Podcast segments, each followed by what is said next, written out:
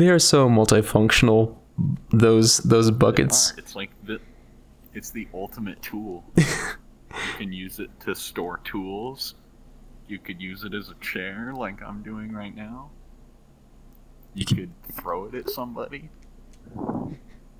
You could use it as a drum set. Video where like, oh, you're right, you're right. Those guys are pretty neat, neat that use all those buckets. It's, it's like it's like the video of that chick that gets hit with a shovel. You just use the Home Depot bucket. Just Oh my gosh. knock them out. The funny thing about um um Lowe's had a policy where like if you had a Home Depot bucket, you could swap it out for one of their yeah. It's it, I don't know if they still have it, but they did when I was there. That's like that's such an oddly specific thing because the only difference between two five gallon buckets is either the color. I guess that's not the only difference. Then there's very few differences. It's just like the color and the the logo. Pretty much. It's like free marketing, I guess. In, in, a, in a way. We could free marketing. Why does clothing with brands cost more than clothing with no brands? This is true. This is true. And, and and it's funny because you say that because I actually have or I wear one color for each day of the week. But when I was um, getting this um, these shirts, they were like two dollars, three dollars, five dollars tops, like really, really inexpensive. But you bring up a good point. brand brand name items that have a logo on them cost more. But because the brand name's on there, you would think they'd cost less because it's free marketing for that brand. So in a way, whenever you buy a shirt with a logo on it, it should come with like a stapled dollar bill or something. Like paying you to market Exactly. because because if you think about it, like a lot of companies pay a lot of money for marketing every year. Right? But like clothing and accessories companies, they just slap their brand on their thing and then they jack the price way up. Cuz like I have I have a pair of of Ray-Ban aviators, right? And it says Ray-Ban like right on the right on the lens. So anybody that sees me wear those, like, oh yeah, those are Ray Bans. But then my dad got a pair of aviators that look exactly the same, right? But they don't say Ray Ban. Ray Ban. They're just from a different company, right? His were fourteen dollars. Mine were eighty. They're exactly the same. You know, one of my conspiracy theories was that those brands that don't have the logo, they have to come out of the same factory as those branded They probably do. They right probably do. and and you're just you're just paying for the brand yeah. which Well, it's like okay, like like a a white Supreme shirt, right? Like it says it says Supreme. oh those supreme shirts It's it's, it's a cotton T-shirt.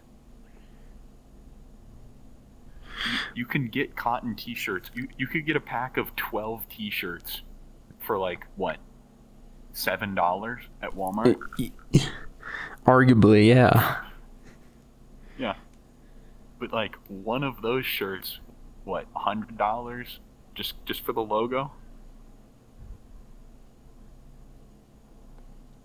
let me guess $50 Probably. Prob- probably the power of branding and it's funny you should say that because um my brother he had um he, he walked in one of, on one of his lectures uh, the teacher had this picture of what looked like scribbled right and they were like how much do you think this piece of art is worth and students gave answers from five dollars to twenty five dollars. You probably see where I'm getting at with this.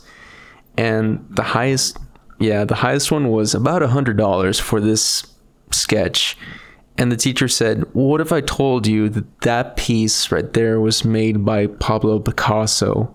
So suddenly, because we have that bit of knowledge, that piece of of scribble is now worth more just because of the name. Exactly. Yeah, because of the the identity behind the art. Like, like in a lot of a lot of art, right, is subject to the interpreter. So someone could create something like if if I if I made a if I made a stick figure, right? We have our we have our little stick figure guy. To us, like yeah, I just made that five seconds tops, maybe no effort. But like to some dude who wants modern art, like oh, a stick figure, perfect, like a thousand dollars. It makes no sense. exactly. But that's what he wanted. That's that's what he wanted. Do you remember that banana with the? I'm I'm listening. I think you were onto something. Yeah, the, the banana. The banana with the duct tape. Yeah. the banana, yeah, the banana tape to the wall. That's modern. Like it's rotting on a wall. I I think it. I think you have to be at the right place at the right time, and be around the right people. Cause I c- Yeah. I, I can't think of any other instance in which that would be. Uh, it, it, it's it's an anomaly to me. It Yeah. Well, well, like I saw, I, I, I, I saw this piece of modern art that it was, it was a white canvas and it had like Times New Roman font on it. It was, probably like size 74 font because it was a big canvas, and it said modern art is the combination of I could do that, but yeah, you didn't. and it was just in Times New Roman, and it was like in a museum.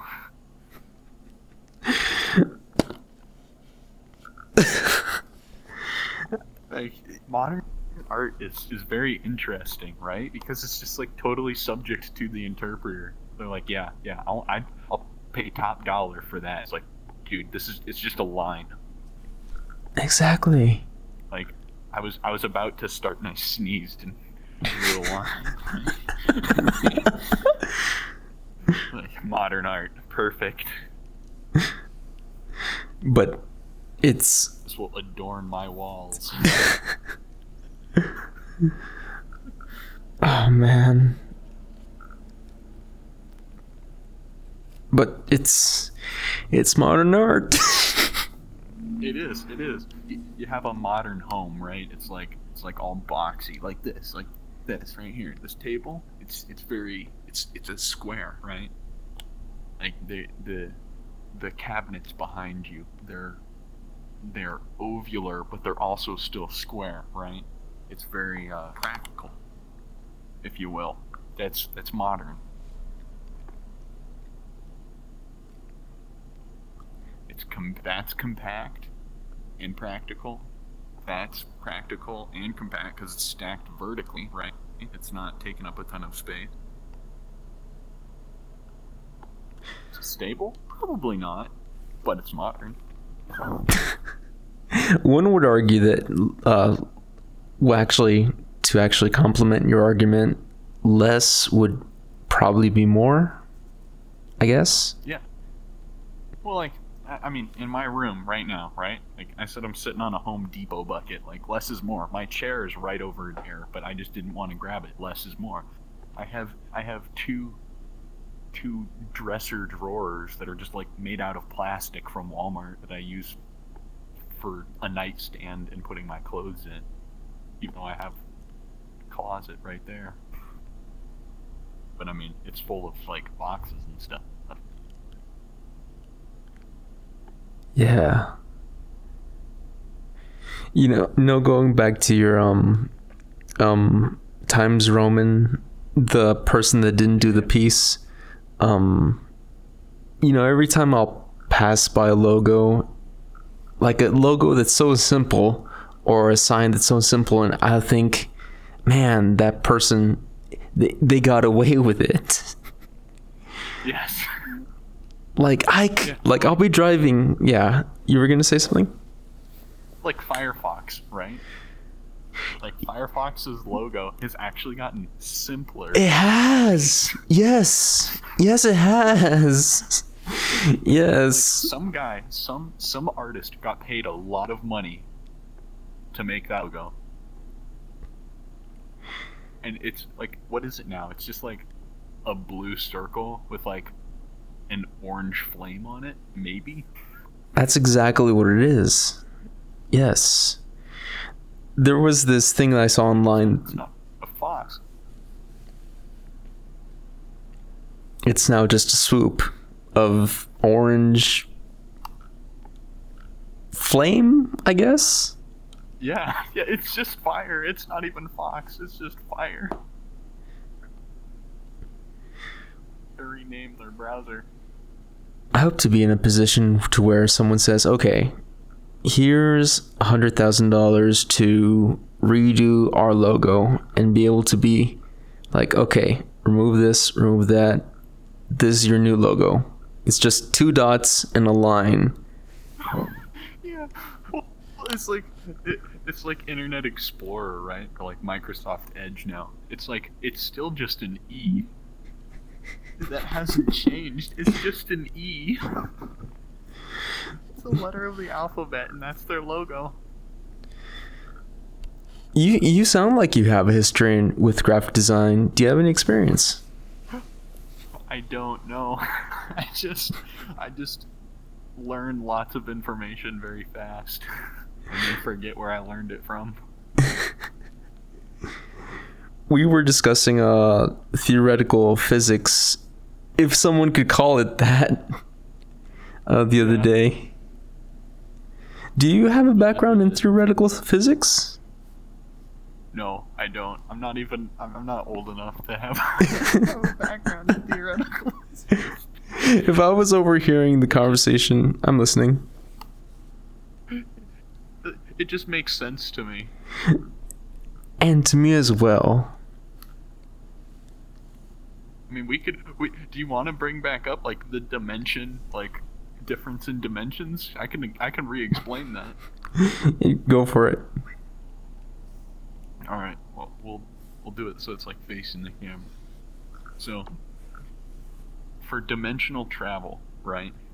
We all exist in the third dimension. We're three-dimensional beings. So we have we have a y-axis, right, up and down. We have an x-axis, which would be like left and right, and then we have a z-axis. So that that's that's forward and backwards. It's your depth, right? That's how we exist in a three-dimensional plane we know of a fourth dimension, right? We can't really draw the fourth dimension because we can't exist in it. Similarly, if we just get rid of the z axis, right? So now we just have the x and y axis. This is a two dimensional plane. It's 2D. We can perceive that this is 2D because we are in the third dimension. So if we have a stick figure guy, right? He's also in, this two dimensional plane. And there's another stick figure guy. And he's in this two dimensional plane still. They see each other. but They only observe each other as a line. They they're aware that that person is there, but it's just a line. If I was to like grab this guy and move him at all out of this plane, then this guy suddenly thinks that this guy just vanished completely, just disappeared because they are unable to move. They, they, they don't have depth, right? So they can't get into the third dimension unless a third dimensional being moves them out of their second dimension. So then if I just plopped him back in, I was back in the second dimension, and this guy just watched his buddy vanish and then reappear suddenly. So, like, for us, we perceive three dimensions, right? We have depth, we have height, and width, but we we can't we can't perceive a fourth dimension. If we could, then like if if there was a fourth dimensional being that suddenly just appeared in front of you, right?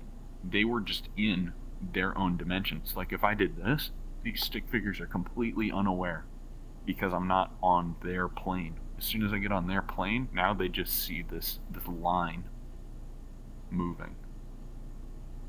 But outside of their outside of their plane, they have no idea.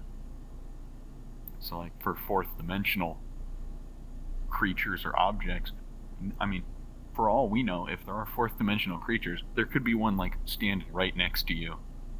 You have no idea because it's just not it's not in your plane. Plane of existence. Yeah. It's mind blowing to think, or that it, I guess it coincides with that parallel universe theory. Yeah. Well, and like that's not so with parallel universes, right? In theory, there's an infinite number of parallel universes. So, with a, with a parallel universe, it could be something similar or it could be something different. Like very different. If if like I was a female in another parallel universe, what that would be a similarity because I'm still human, but like, like in a separate parallel universe, our our basic structure instead of being comprised of carbon could be comprised of silicon, which is a similar it's a similar atomic structure. So that would be something very different, right? And then with with that, like if silicon was our was our base for our body, then how would science progress?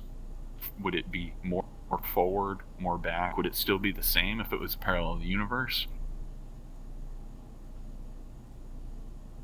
It's it's it's all theoretical, like you were saying.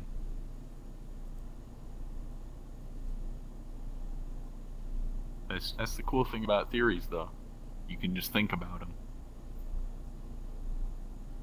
That's assuming that in that silicon um, based universe that there is the same more or less abundance as there is carbon for this universe. Exactly. Assuming. It's like the whole, yeah, the whole base would need to be completely redone in a, in a different atomic element.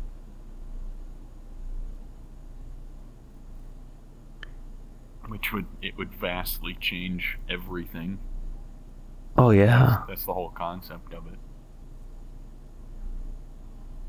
You bring up an interesting point because there's that theory: Are we alone?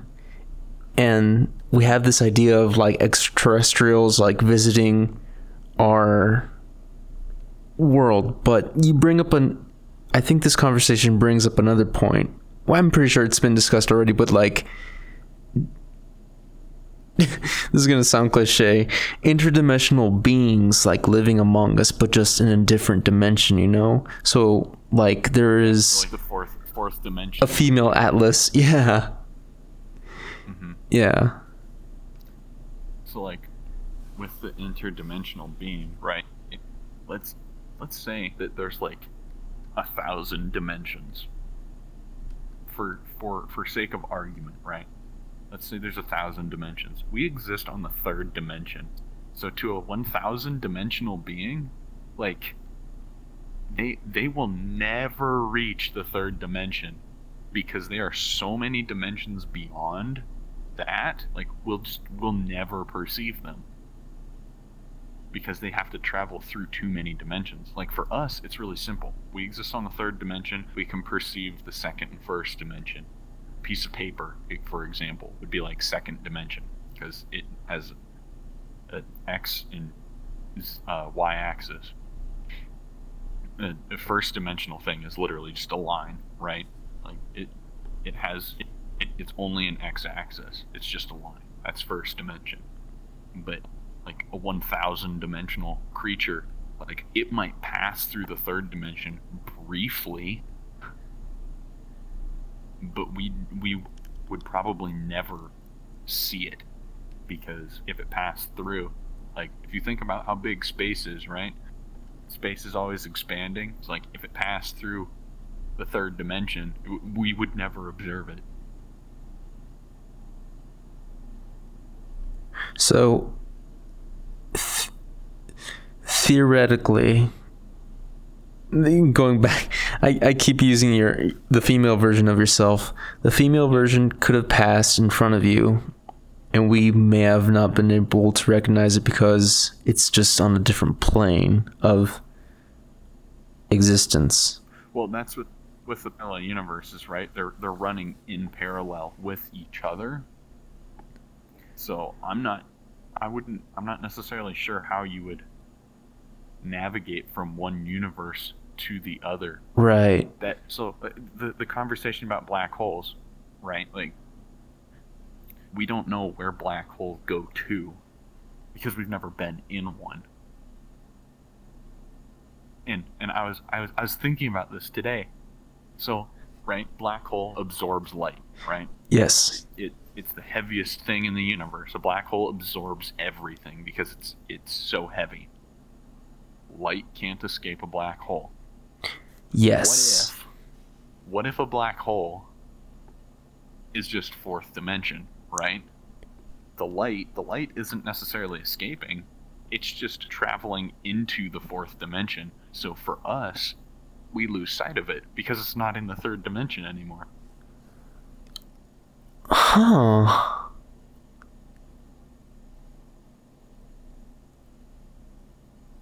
I was I was thinking about that today.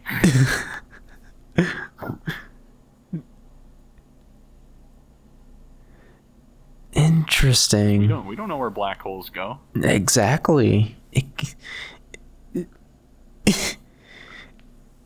it it could be Black hole could take you to another universe. exactly. But I'd like I'd like to see the guy who tries to go into a black hole because I'm not gonna be that's not gonna be me. Spaghettification. Yeah, pretty much. Well, and like, th- with that, right? Like spaghettification. What if you're just traveling through multiple dimensions? So the only thing that we can perceive is that that noodle, the spaghetti noodle, right?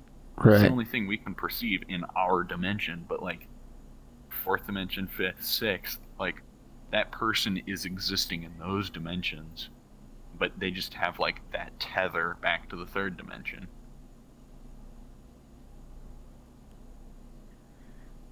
I think it's going to be a I mean, major breakthrough when we discover, well, when humanity gets, the, if humanity gets to that point where we discover what happens beyond the event horizon. Kroma Kast discovers what's behind the black hole. Oh my gosh. and There's like, there's like, there's like PhD scientists that are like watching this. They're like, he's on to something. he's, they're onto something. At- Atlas, I, I could never comprehend. No, I the credit would go to you because I Well, I mean, we we both we both collabed on it to get to where we are right now. heck yeah. So we could get honorary degrees or something. Yeah, yeah. We could we could write doctorates. Absolutely. Ten out of ten. I mean, apparently apparently there was some guy that he he was working on um like a biology class, right? Okay. and he was studying a certain type of reptile. I think it was like an alligator or something. And so he was doing his research paper, and he discovered that there were a lot of inconsistencies with this certain species of alligator. And it turns out that, like that specific species of alligator is actually endangered and was like about to go extinct, but because of multiple scientists over many years just categorizing it wrong, like no one knew about it. Yes. And so so that guy like in a low level biology class suddenly became a subject matter expert and like wrote a doctoral dissertation on on this alligator.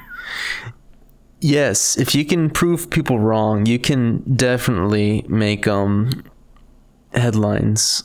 Like I remember um I was I was writing this 10-page paper for the Incas of Peru.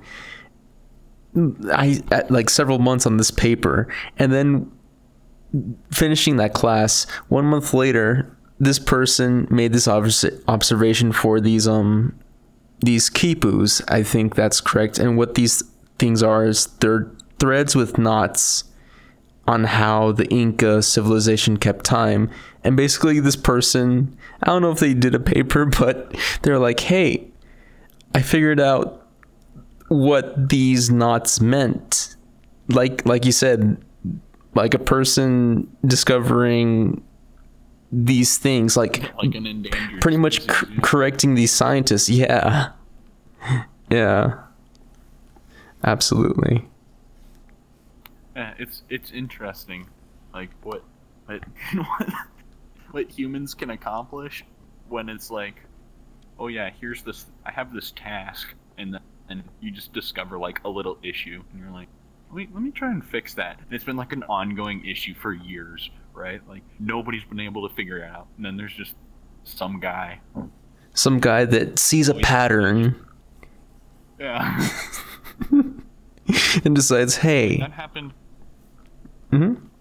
that happened on a statistics problem. There were there was like theoretical statistics that were being done on a high level statistics class, and one of the students showed up late to that class, and so he saw the the theoretical problems on the board, and he he thought that it was the homework, so he wrote them down, went home, and like started working on them, and over the course of like two weeks, solved the solved the problems that had been keeping um shoot are- people that work with statistics i can't i can't remember what they're called but it, it statisticians. having them stumped.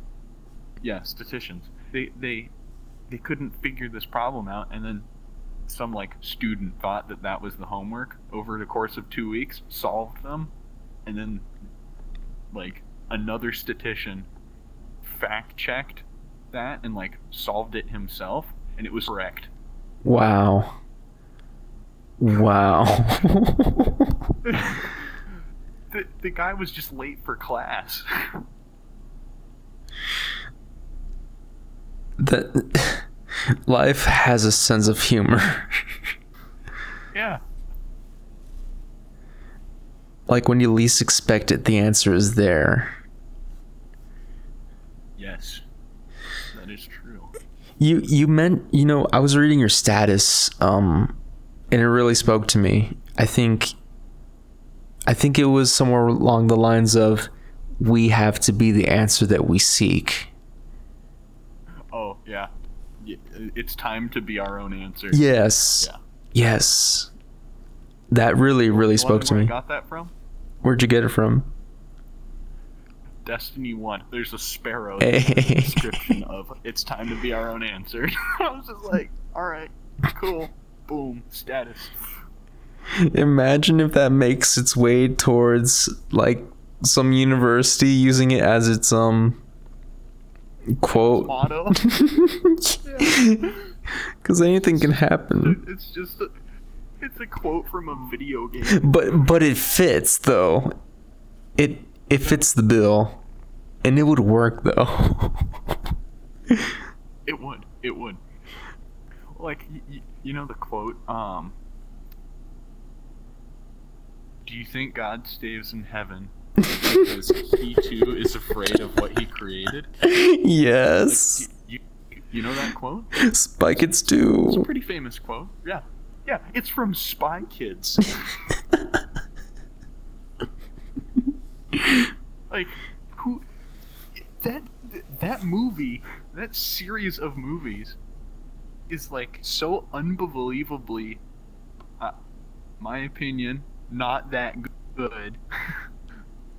I mean, unless unless you're like younger and then you don't really notice it. but like that like super deep quote just piled in there out of nowhere. I definitely didn't see that coming when I first heard it. yeah, it's the gem holding Spy Kids together. yes. I remember when I was first watching the movie Spy Kids 2 many, many years ago. I was watching, oh, there's that scene where they're they're on the island and they're working without their gadgets and then that quote came out of nowhere. I'm like, yeah. what the heck did he just say? that come from? yeah. exactly.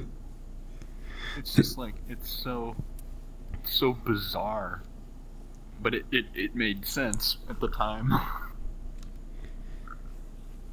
Things come when we least expect them.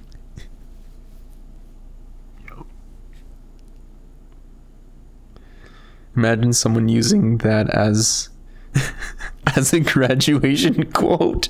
Did you ever see um cuz I don't know which country, maybe it's Japan or or America where some schools allow some students to share a life quote. Can you imagine someone using that quote on their graduation? I think it's senior graduation quote. Yeah, yeah, yearbook quotes. like senior grad yearbook quotes. They're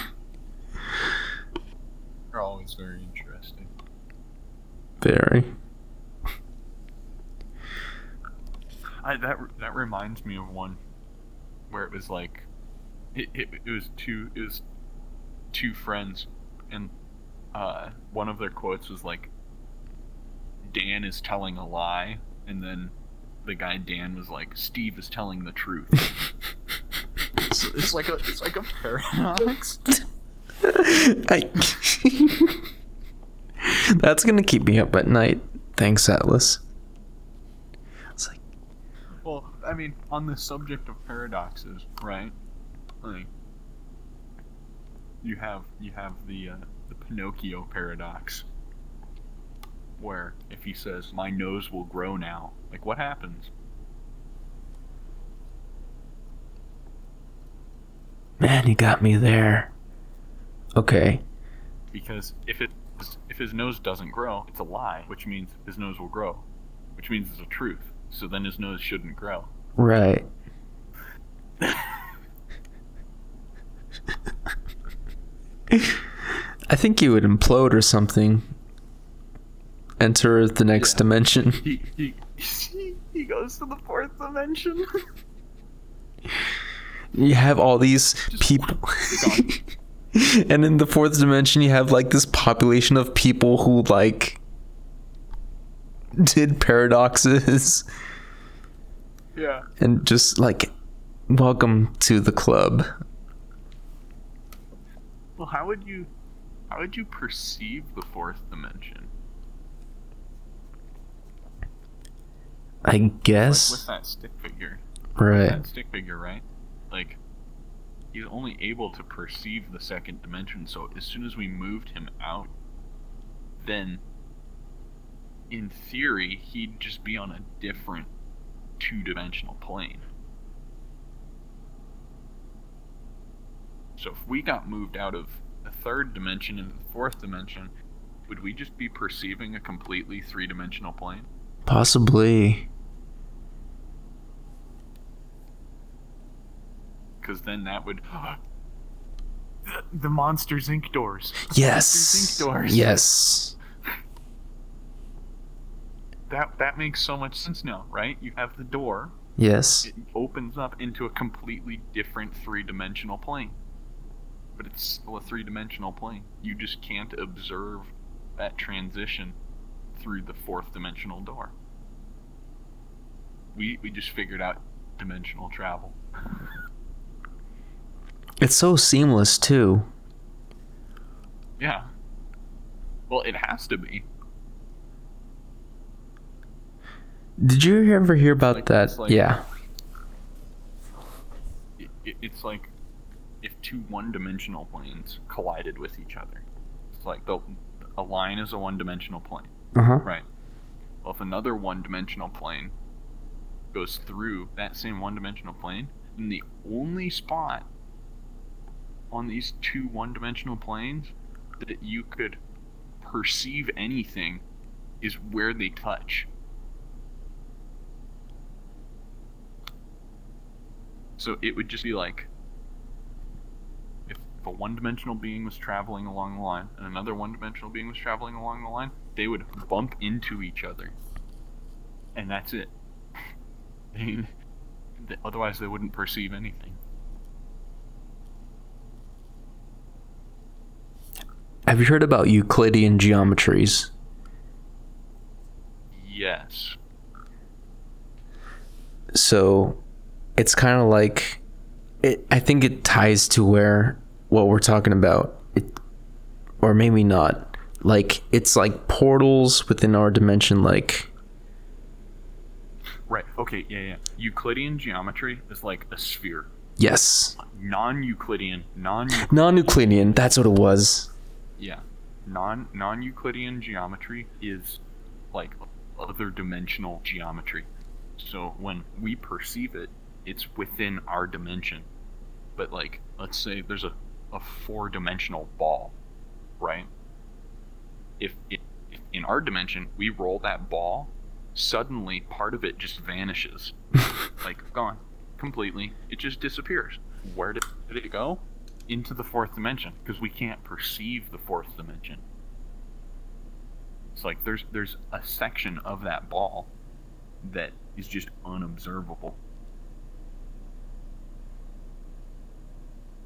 But because because it is all part of that object, our our perception is that part of the 3D object disappeared. It's like if if we have that two-dimensional plane, right? Stick figures. If I stuck my arm into that plane, they'd just see a cutout section of my arm. As I move my arm through that plane, then they'd see different cutout sections of my arm. Or I could just like move it up. And then all of a sudden, like this cutout section just like rose. Why did it rise? Because they can't observe the three dimensional plane. So with non-Euclidean geometry, we can't observe that f- the other dimensions of that of that object. So in a sense, these dimensions, these perceptions are based off of our senses. Yes. So because maybe if we don't have that fifth sense or uh, sixth sense, um, we may we may be able to perceive what we can't with our other five senses, for lack of better words. Mhm. Yeah. So perhaps to perceive the fifth dimension or fourth dimension, we need an additional sense to be able to observe it. Or super perfect um, perception. Yeah. Otherwise, like we wouldn't necessarily have a way, or like we don't, we don't have a way to observe it that I'm aware of. Did you ever hear about the mantis shrimp? Yes. You probably see where I'm get- getting with this. Okay. So apparently, this thing, this creature, the human eye can perceive. Don't quote me on this. Three, let's say three million colors plus. Apparently, this mantis, this this creature, this marine creature, has additional um, portions in its eyes to where it could perceive more colors than the human eye. So, It, it, it's it's it can perceive other forms of light, so ultraviolet and um. Shoot, ultraviolet. What's blue? UV. No, yes. that's that's ultraviolet. UV is ultraviolet. what is the other one? I can't remember.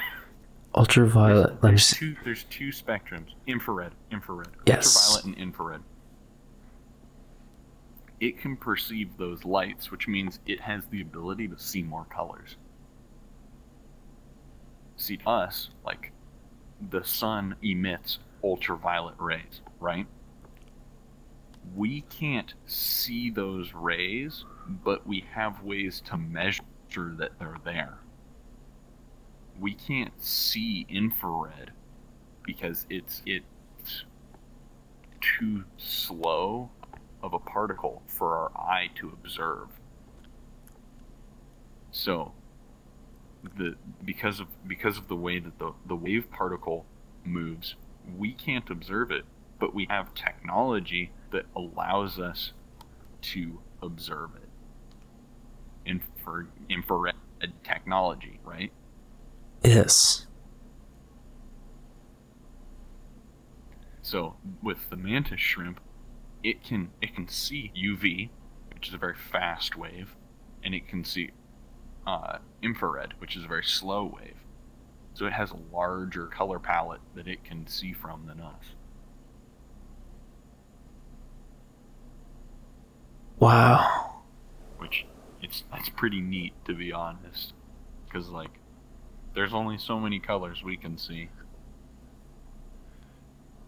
And it, think about this: you can't imagine a new color. This is true.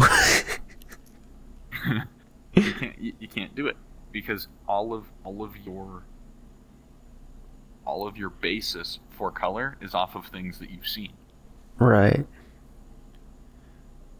similarly to the way a blind person cannot imagine anything other than well i guess black right Right. because that's the only thing that they've seen they can they can feel they can feel and get an image for it based off of touch but other than that they cannot perceive it Right. There's a post on online where it talks about how would you explain uh, color to someone who is blind, and someone was uh, I'm gonna misquote this, but it was talking about like where you find red, like from well blood to the red of a Valentine's Day card. So in a weird sense a blind person would have they wouldn't be able to see it but they would have some association of the color of red. They'd, they'd be able to they'd be able to attach something to it that like if i was going to explain it to them i'd do it based off of a different sense like like um temperature right okay. Red hot color. Right? Orange is a warm color. Yellow probably still a warm color. Green would be like a cooler color. Blue would be cold. Right? So that's you you have to be able to give them something to be able to compare it to because they have nothing to compare it to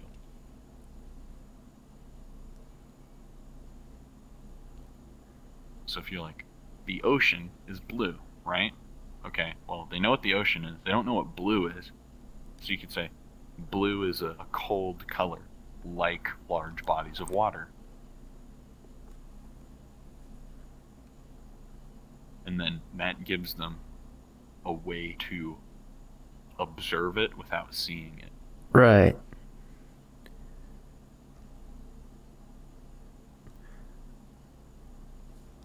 and they would start making comparisons like okay um I'm I'm drawing a blank right here, but cold for blue and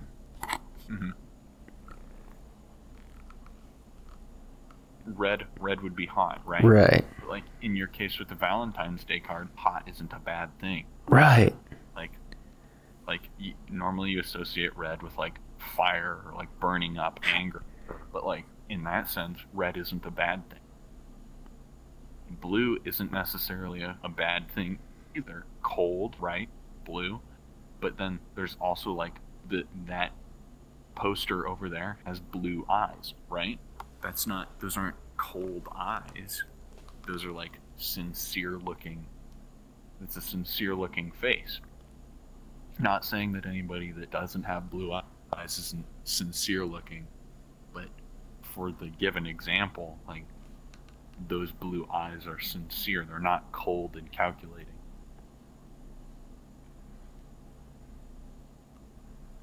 So there's there's the Subjective. the yeah yeah it's subjective. Wow. which is pretty neat. Oh yeah. Very adaptive.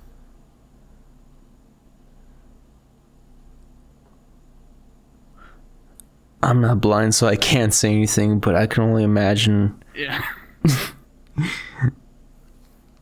what um I mean, I could be blindfolded for 30 seconds, but that'd just be 30 seconds, but to live a life minus a sense and be able to have your own understanding of this is what blue means to me or what I've heard of um, red.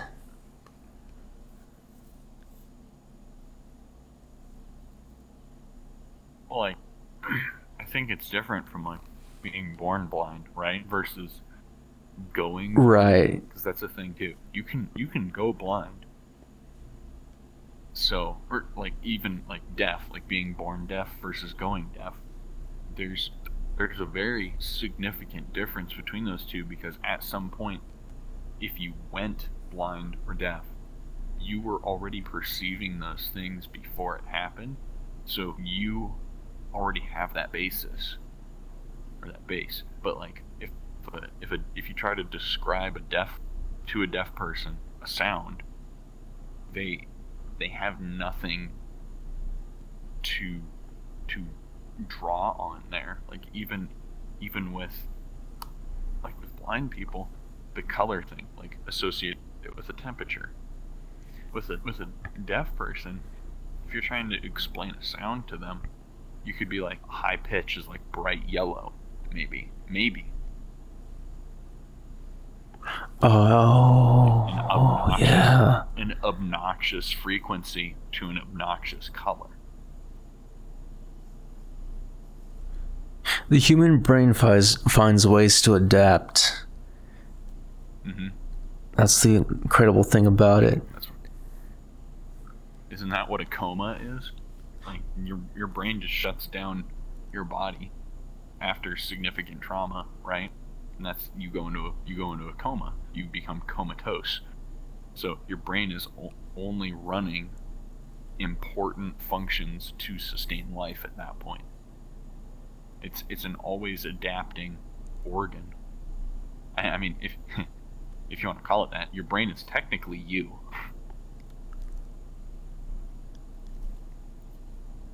like you are surrounded by a bone cage and skin.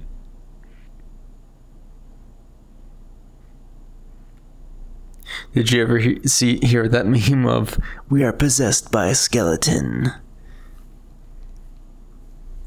I think I did, yeah. Another um, one that makes its way around the internet is that the brain named itself. You know, I'll be at a stoplight and be thinking about, okay, I have five minutes left to work. And then that thought will be like, hey, the brain named itself. Now we have four minutes, Kroma, to get to work. It's like, hold up, hold up, hold up. Where did that? Where did that thought come from? Exactly. Have you have you ever seen a brain before? Like like an in No. it's it they smell. or at least the one that I observed did. Where did you observe it? Well, you don't have to tell me, but was it for a class or? It was it was in a hospital. Oh The wow! were like, "Yeah, you want to want to see this brain we got in the back?" And they pulled out a five gallon bucket. Oh. It unlabeled five gallon bucket back shelf, and they popped it open. And I think I think the reason it smelled was the preservative fluid that they had in there. But like, yeah, it's just it's just gray. It might have grayed from that fluid, but like it's just it's just gray and wrinkly. Someone's memories and experiences were in that. Yeah. Yeah. It probably turned gray because there was no blood flow to it or oxygen. Possibly. No, you're probably right. Do you remember um That's yeah. pigment in the face. Like your face getting flushed as blood rushing to your face.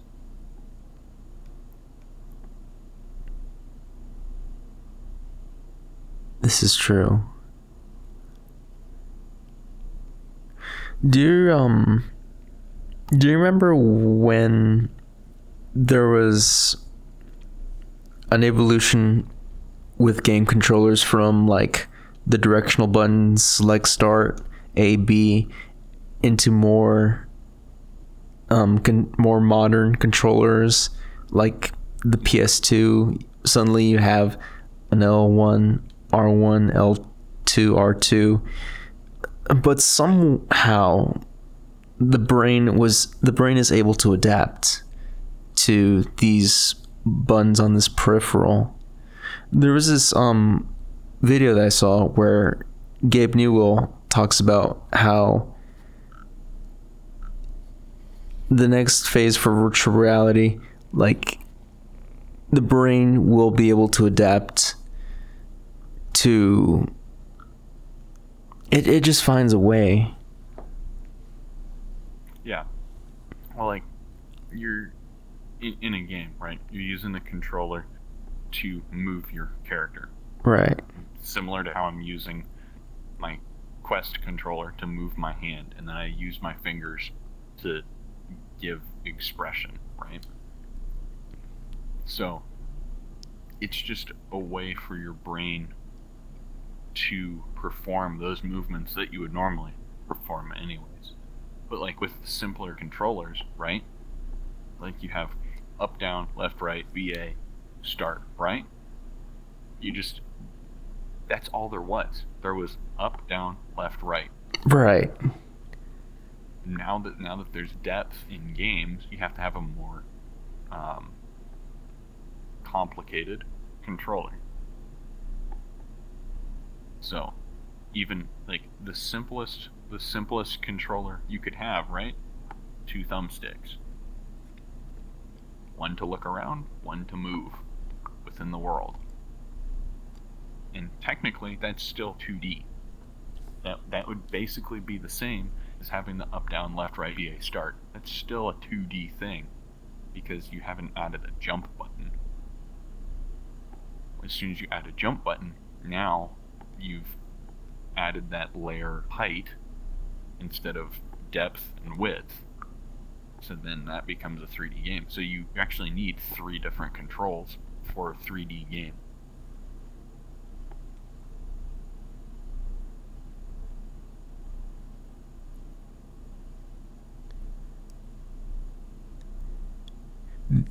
I wonder, thinking about like modifying controls for a 3D game, what would you, you know- the game Snake, right? Where you have to like get the snake really large by eating a fruit or whatever, Of course. or a dot, I guess was the original one. Yeah. What if Snake was had had height?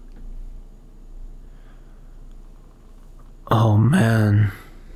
That'd be That would be that would not only be infinitely harder, but it would also be way cooler. you know you know you if someone can make a 3D version of the 2D like the Nokia 2D game we're talking about, right? yeah. That would be cool. That would There's, there's got to be someone who can do it. There's been way more complicated things made before. But like, if if if you think about that, right? Like, Snake. I, I don't know what the what the grid base is. We'll just say for simplicity's sake, it's 10 by 10. That's 100 squares, right. right? If you added another 10 for height, That would be a thousand squares.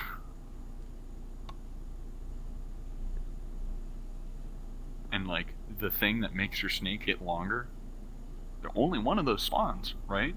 Right. So like it could be anywhere in those one thousand squares.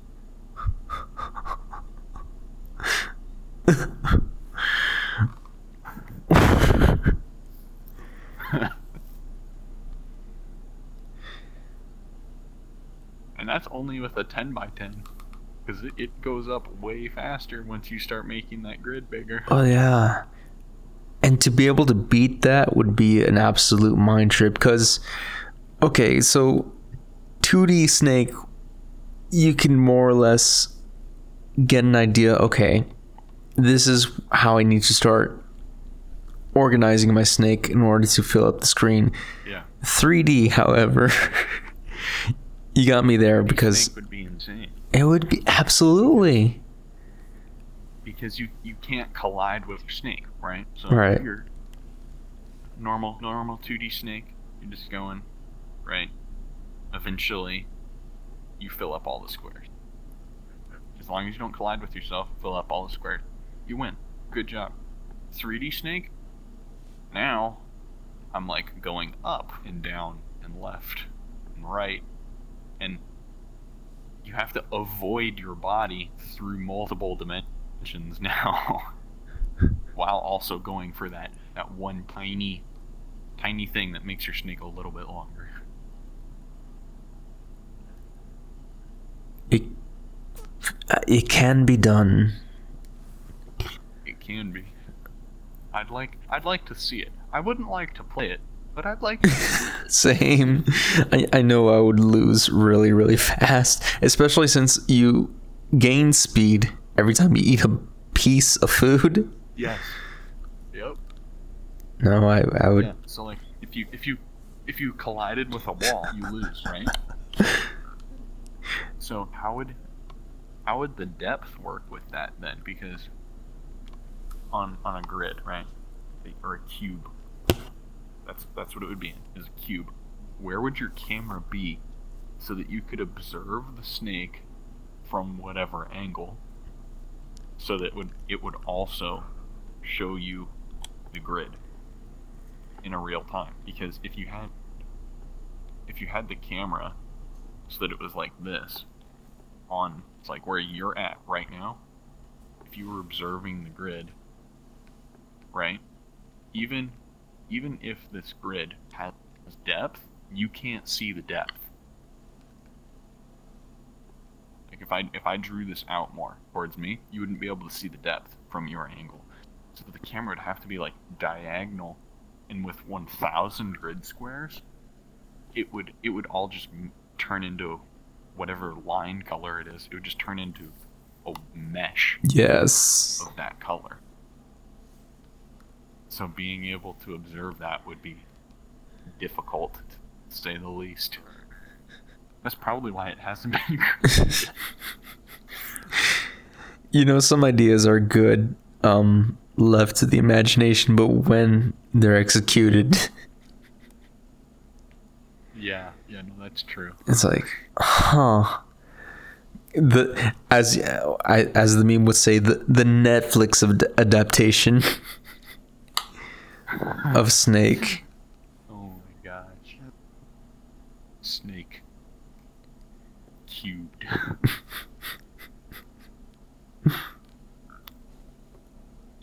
I wonder if we'll see it ever see a reboot of. Oh, you know what? Yes, there was.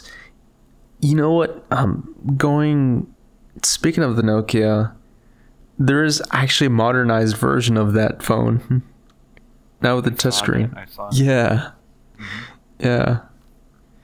I thought about getting one. I'm not gonna lie. I have as well, actually. It's for the reasons because I feel like I have this phone. It's it's an iPhone SE, the one that came out in 2016, but I have all these apps on it, mm-hmm. like for insurance or my bank tied to it. But thinking, you know what? Do I really need need this? yeah. Maybe I just need something to just call someone. Yeah. Well, and like that was the original purpose of a phone, right? Like first it was first it was telegram with with like Morse code. Then it evolved into radio. Radio waves. And then or no, was it phone lines first and then radio? I think it was phone lines first and then radio. So like this phone line can broadcast a voice from one end to the other at, at insanely high speeds with a fair degree of accuracy. And then radio got released, and now you don't need that line. It just broadcasts through the air. You just need an antenna to receive and a, a transmitting station to send to the antenna.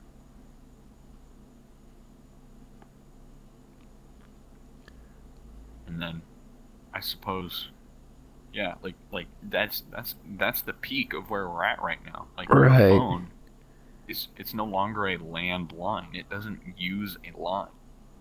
It it now uses radio waves.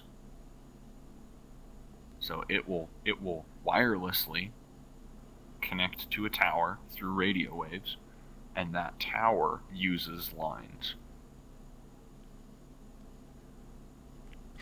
You know, I use this thing.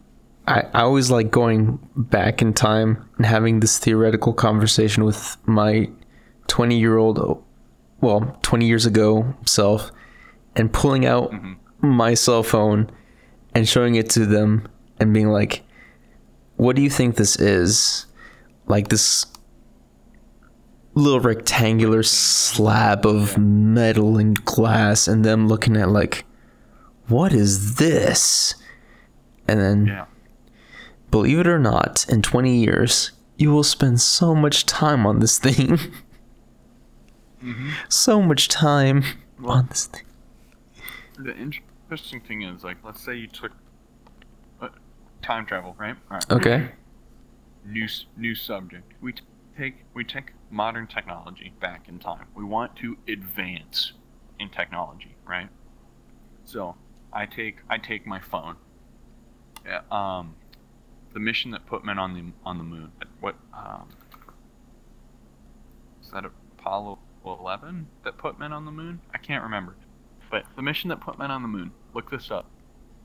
The computers that they used. Your phone, like does it literally doesn't matter what kind of phone you have. Your phone is more has a more powerful computer than the computers that they used to put a man on the moon. My my graphing calculator probably has more computing power than the computers that they used to put a man on the moon. That is the one that I heard when I wa- when I was in um high school. That that is what they told me. Yes. like that that is so mind-boggling that something that I I say simple hesitantly because it's a very complex machine, right? But to us, simple, very simple. It's a calculator or a phone, right? Something like that is so powerful that it could have performed all of those things that took up lots of space. Like there was literally a room full of computers because, or, or like a hard drive, an, an old 512 megabyte hard drive used to be like bigger than this couch. And now, like, I have a four terabyte external hard drive for my Xbox that is not even as big as this boot. Like,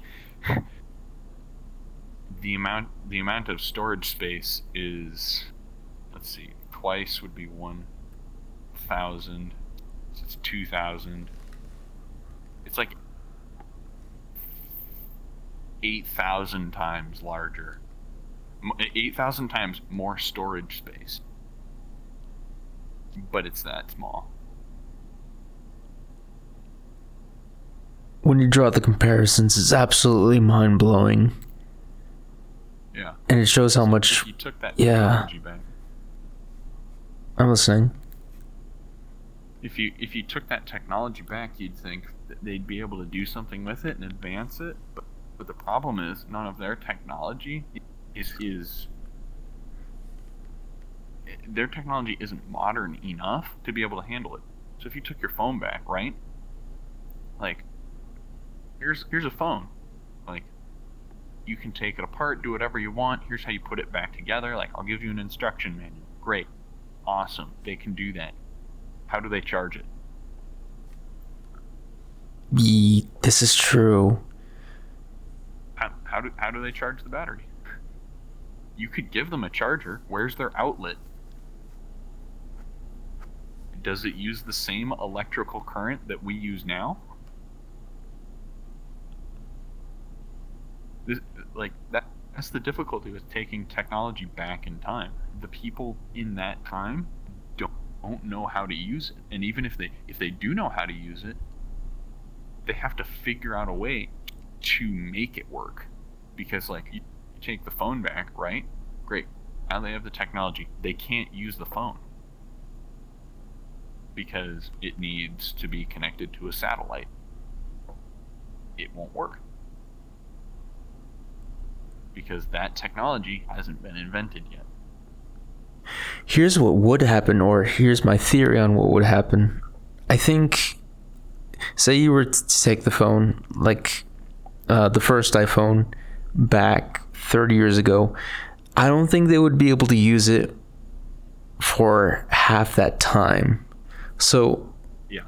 I think somewhere around the um, half the time it took to get to that, they were like, okay, we have some some technology to scratch the surface, and then mm-hmm. they would go from there. That's my theory, though. Yeah. Eventually it would be figured out. right. It's it's like working a math problem backwards, right? You you already have the solution. It's it's like solving for x. Like you already have the solution to the problem. You need to figure out where that piece of the like what that piece of the problem is though. You have the end result. Yeah, if you gave if you gave people that technology, they could definitely reverse engineer it, figure out the pieces, the components, right? That that would be doable. But they they wouldn't be able to use it for a long time, regardless.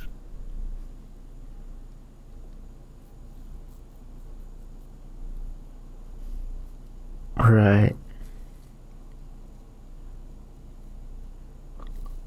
Because the technology of that time would not be able to produce that which what we have in the present.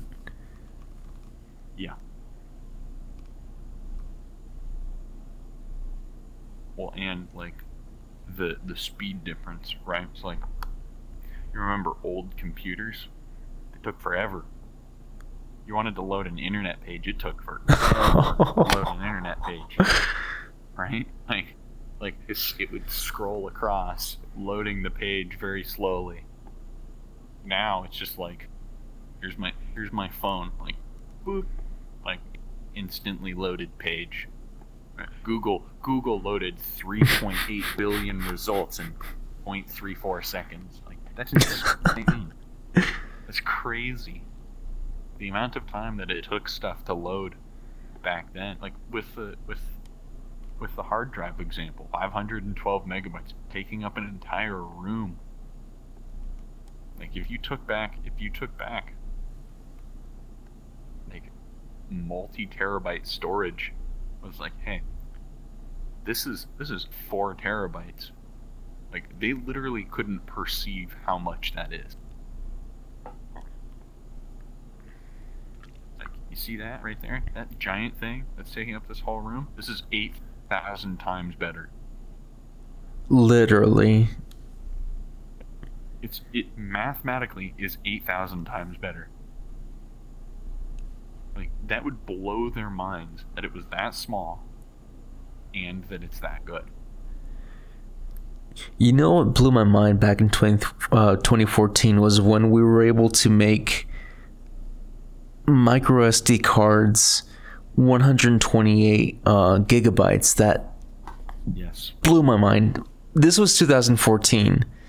I can only imagine how much memory is can be put on a SD card today. I, I haven't checked, but it has to be more than Yeah, I'm sure. I'm sure that they're up to terabytes now. Like I was, I actually had a conversation today about computers. It's like when when you're programming a computer, right? It's magnetic polarization. So so it's zeros and ones. That's that's the most basic form of, programming a computer. Zeros and one. You basically have to do that for the computer to even work anyways. Binary.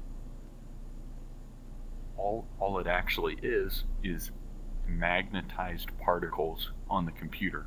One's magnetized positive, one's magnetized negative. Zero, one. Or one and zero.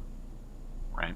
That's that's as complex as a computer is. That's that's literally or like that's as simple as a computer is. Most basic broken down thing. Apparently now like with quantum computing, they're able to use atoms instead of um, magnetic strips. They're able to use atoms and charge atoms, which takes up significantly less space, right?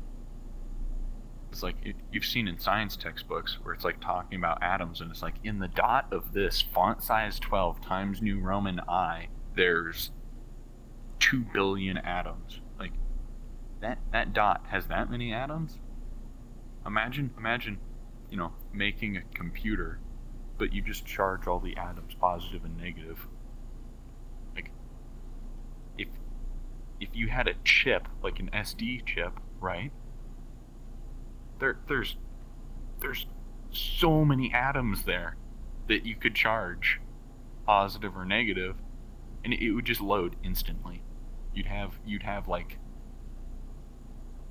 I don't I don't know what the next storage limit above a terabyte is, but you'd have above that. Because there's that much space.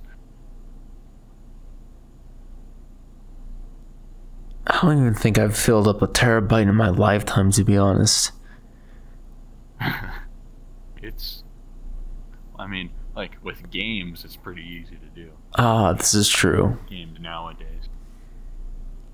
But yeah, like if you aside from aside from that, like detailed art or like audio, like audio files don't take up that much space compared to a video file.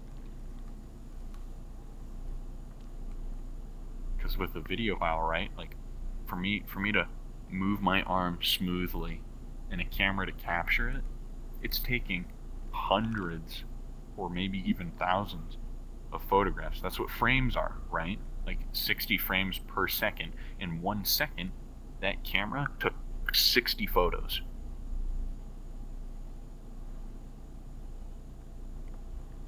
To make it look like it's moving smooth.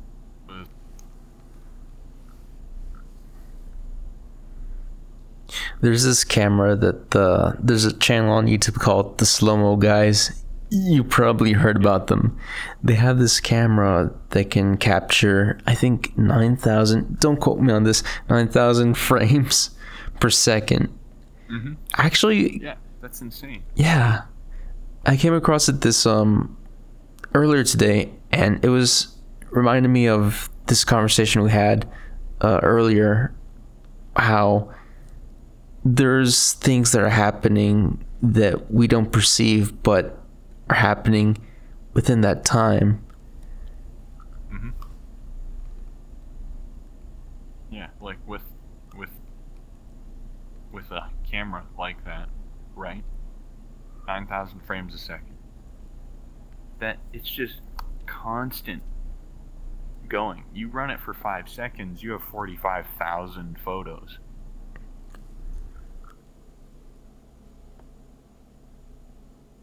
Like the if you if you ran it at real time, then that it, it would be such a smooth it would just look normal. It wouldn't look any different. Like 60 60 frames a second looks normal. Right. 9000 frames a second? It, it couldn't be more real unless i was physically standing next to you when you did it.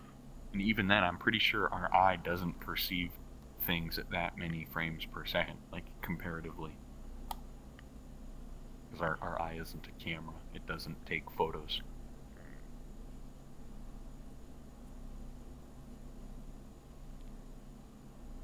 But I don't I don't actually there's a comparison number of like what your eye perceives versus how many frames per second it would actually be to be accurate.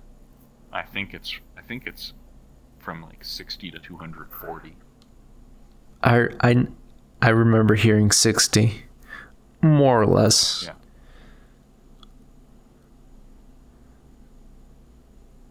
But And after that it's it's pretty interesting. it's all um what's the term? Wasted. We we can't perceive more than that. Right. people there's, here's like frames per second on on a computer right, right this this matters frames per second on a computer let's say that you have 240 frames per second right i'm a console peasant i can't even imagine 240 frames per second i'm lucky when i get 30 okay Same. but like when you move when you move your mouse, right? The more frames you have, the smoother your mouse transition is. The more frames you have when you move your mouse, the faster it will also move. So if you have a lot of frames, you can actually decrease your sensitivity and still have a high sensitivity. Huh. because in in that movement of your mouse that that cursor will move across the screen but with all of those frames in one second it will actually move very far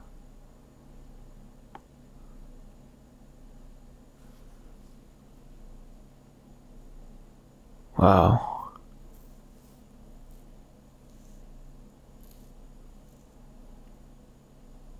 This this brings up this brings up the problem of competitive shooters. Cross-platform competitive shooters. Looking at you warzone.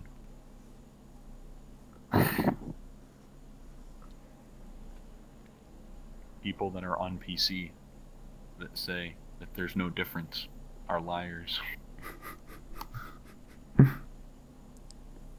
Because my thumbsticks right my thumbsticks rotate in a curve. Because th- th- this is what a thumbstick is right? It's a it's like a ball joint. So when i when i push it forward it actually rotates versus on a mouse like mouse and keyboard it's just left right up down in combinations of that just like w a s and d. Like that's just forward backward left right diagonals it's much simpler so you can do more with it versus this of like I want to move diagonal. Well I have to rotate this ball this direction. And then there's room for error. Or there, there's there is mechanical error right? Because like your thumb can't necessarily move this in a straight line. Right. so there's going to be like a little wiggle. It's like with my thumbstick that lets me look around, right? One, I can't have my sensitivity be as high because if I if I move my thumbstick even a little bit, then it will it will rotate, right? But it's on a spring, so it goes back to the center. Well, with a spring, when it flings back to center, it's gonna flick the other side, which is gonna move me back the other direction.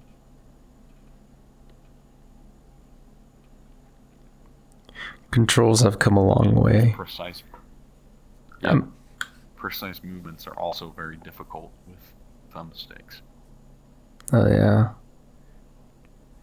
There was this one franchise that I was playing chronologically, the Wolfenstein franchise, and I was playing Yep. the first first Wolfenstein game, not not the first person shooter one, the the one for the MS DOS, and oh wow. And the controllers the, the controls are not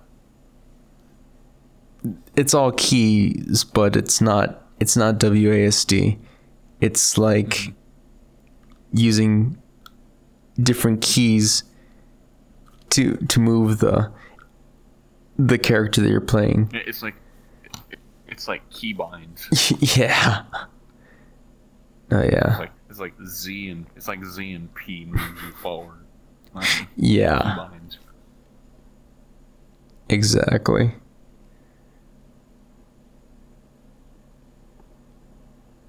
I mean, you could you could still have that experience. You just have to redo your keybinds on whatever you're playing.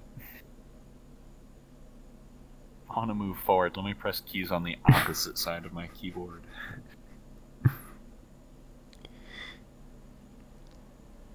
Would definitely be an interesting experience. See that competitive? Oh, oh! I just I, I remembered something. All right, going on the subject of competitive, yes the Olympics, oh right? The Olympics, competitive sport, competitive sports, all sports, right? So that's like top with like world class athletes go to the Olympics and compete. That's that's what peak physical conditioning looks like. yes the template what what if we had average everyday Joe Schmo also compete in the Olympics? So then then you have a baseline. Like this is this is the average American. This is the average German citizen. This is the average Japanese citizen. Like and then they also compete no because then you'd actually get to see like wow okay usain bolt does run really fast here's a dude that just like like one week ago he was like sitting in a chair playing xbox right like bag of doritos next to him like shoveling them in his mouth this this week he's at the olympics competing like, let's see what he can do hotel and everything paid for Yes. No, that's what I'm. That's what I'm saying. yeah People, people would pay money to see that if the idea. i'd paid money to see that Yeah, because that that actually will represent like okay, this person right here. There, there's no way they can win, right? It's it's not a game of it's not a game of luck. It's literally skill. right There's no way they can win, but they're setting the standard for what all other people are. So then you can actually see what top athletes do. You bring up an interesting point because if the average of the average is performing at that level, then it would kind of show like, okay, people should be functioning around that. Oh man, Yeah. the research that you would pull from that. Yeah. Like think about Michael Phelps, right? Right. Good swimmer. Swims really fast.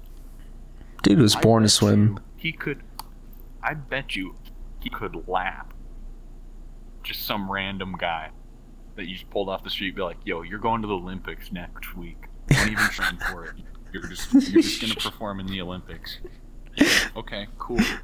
Like what am I doing? You're swimming. Alright, bet. You start swimming, bro.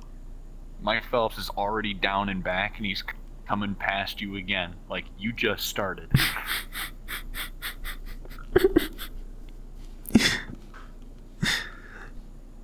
Maybe in the future, eh, because anything can happen. Mm-hmm. You never know. Well, and there's there's the opposite side, right? It's like that's the average everyday like person. Now let's see what the crackheads can do. Oh my gosh! Like you know, like you just you just some dude just like sticks a needle in himself and then just sprints oh my gosh. like EpiPen, all this adrenaline, let's go, Usain Bolt. Just like breaks his legs and dies, but that that is what the human body can take. So what you're talking about is like an Olympics where anything goes. Yes. A theoretic a theoretical physics where like anything goes like drugs or steroids or yeah yeah. Perf- literally anything performance enhancing go for it. Whoa. Like you you want to you want to do a line of cocaine before you go on that swim? Do it man. Imagine like let's let's see what cocaine does to the body when you're trying to perform at an olympic level I, I don't condone drug abuse, but imagine I like I don't condone this line. This you know where the tables of waters are. so like you instead of waters, um, cups with waters, like you have like these lines of cocaine, like lined up on on top of this table. Yes, dude. so you're running, and then oh man, you just like it's like and then you keep going. Yeah. I'm telling you, that would make the Olympics way more interesting. Way more interesting. You'd see the you'd see the actual Olympians and be like, hey, all right, do all three of them same time. Joe Schmo, right? Average guy. Have him dressed in like like an orange vest, so you can see him from anywhere. Like, okay, all right, we're, we're, we're gonna we're gonna do we're gonna do the merit the marathon, right? 25 miles or however long it is. Where's Joe Schmo at? Oh, he's like way back there. Where are the Olympians at? Oh, they're like, they're, they're, they're pretty far, right? Compared to Joe Schmo. Where are the crackheads at? They're done? Interesting. They finished before the race started. They're, yeah, yeah. They're, they're just like spasming out as they OD'd at the finish line. oh my goodness. I'm just saying. I'd I'd pay top dollar to see that. I f- it would be a very interesting research. it would be an interesting um, theoretical scenario, and I'm pretty sure a paper to be written as well. Like, turns out we've been doing it wrong. We need to legalize crack. No, but I, who knows in the future there just may be some Olympics that permits steroid use. Only time will tell. we I don't con- yes, we don't condone will. steroid use, but yeah, don't don't don't do drugs. We're we're wholesome people. oh my gosh. Atlas Dude, that would be amazing to watch though. Absolutely. You know what? I think I'm going to call the podcast here, but Atlas, thank you for joining on this week's episode. Of course. Thank you for having me. My pleasure. We'll see you all next time.